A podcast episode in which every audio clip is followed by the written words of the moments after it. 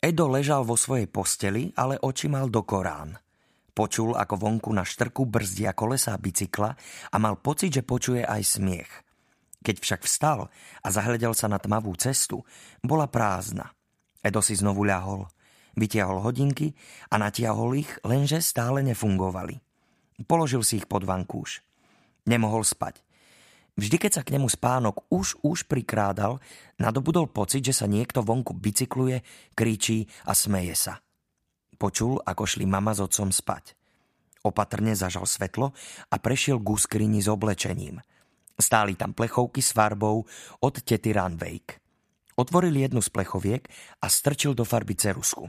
Hnedá masa bola hustá, ťažko v nej ceruskou hýbal. Mohol do nej písať písmená, Začal písať svoje meno. E, D, O. Farba sa znovu zliala. Potom napísal H, N, E, D, A.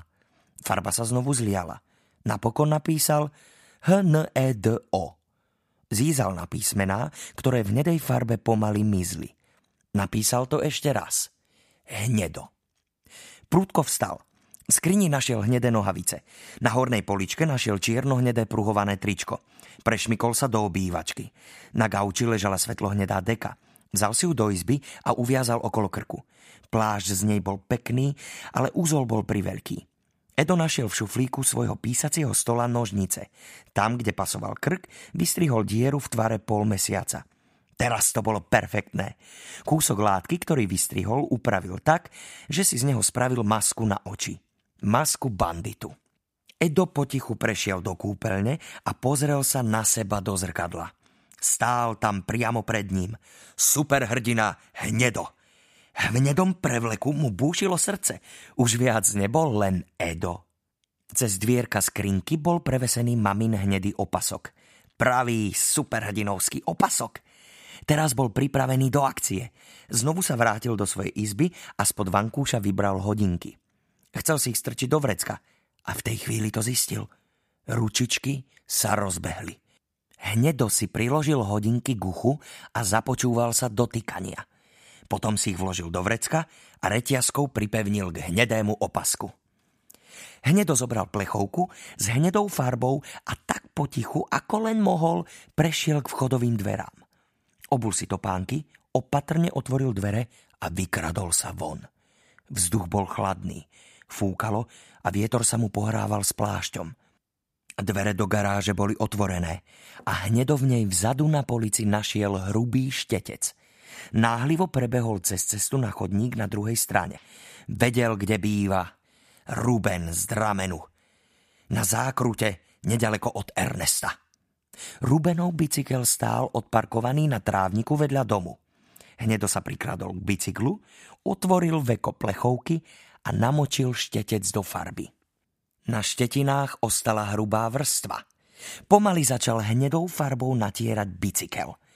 Pekná, hnedá, dumal hnedo.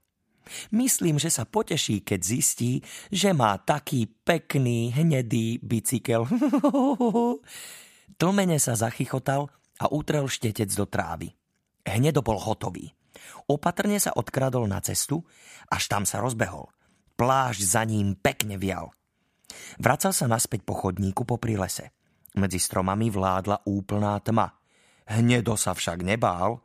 Superhrdinovia sa nikdy neboja tmy, premýšľal, keď bežal tmavým lesom. Už nebol ďaleko od domu.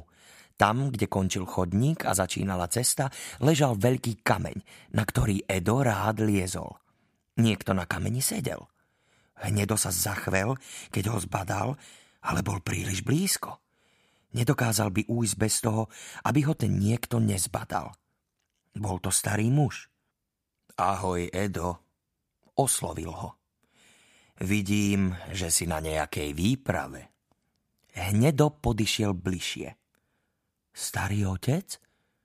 Si to ty? Pravda, že som to ja, len si tu tak sedím a vychutnávam krásnu letnú noc. Ale ty si nezomrel? Ale áno, prikývol starý otec. Ako tu potom môžeš sedieť? Pozri sa sám na seba, vyhlásil starý otec. Neležíš vary v posteli a nespíš? No, áno, potvrdil hnedováhavo. Ale to spí Edo. Ja som hnedo. Starý otec sa zasmial. Prikývol. Chápem, začal. V tom prípade zomrel starý otec. A ja som hnedou starý otec. Hnedo sa zachychotal. Aké máš plány s tou farbou? Zisťoval starý otec. No ja... Chcel som niečo pomaľovať. Chápem, synak, chápem. Ale teraz by si sa už mal ponáhľať domov, skôr než si niekto všimne, že uprostred noci lietaš niekde po vonku. Uvidím ťa ešte, starý otec. Samozrejme, že uvidíš. Sedávam tu dosť často. Mám odtiaľto výhľad na tvoj dom a zároveň sa môžem dívať dolu na vodu. A myslieť na časy, keď som ešte bol a chodil som na ryby. Raz som chytil obrovskú šťuku. Bola skoro taká veľká ako čln, v ktorom som sedel. Rozprával som ti o tom. Nie, zaklamal hnedo. To si mi nikdy nerozprával.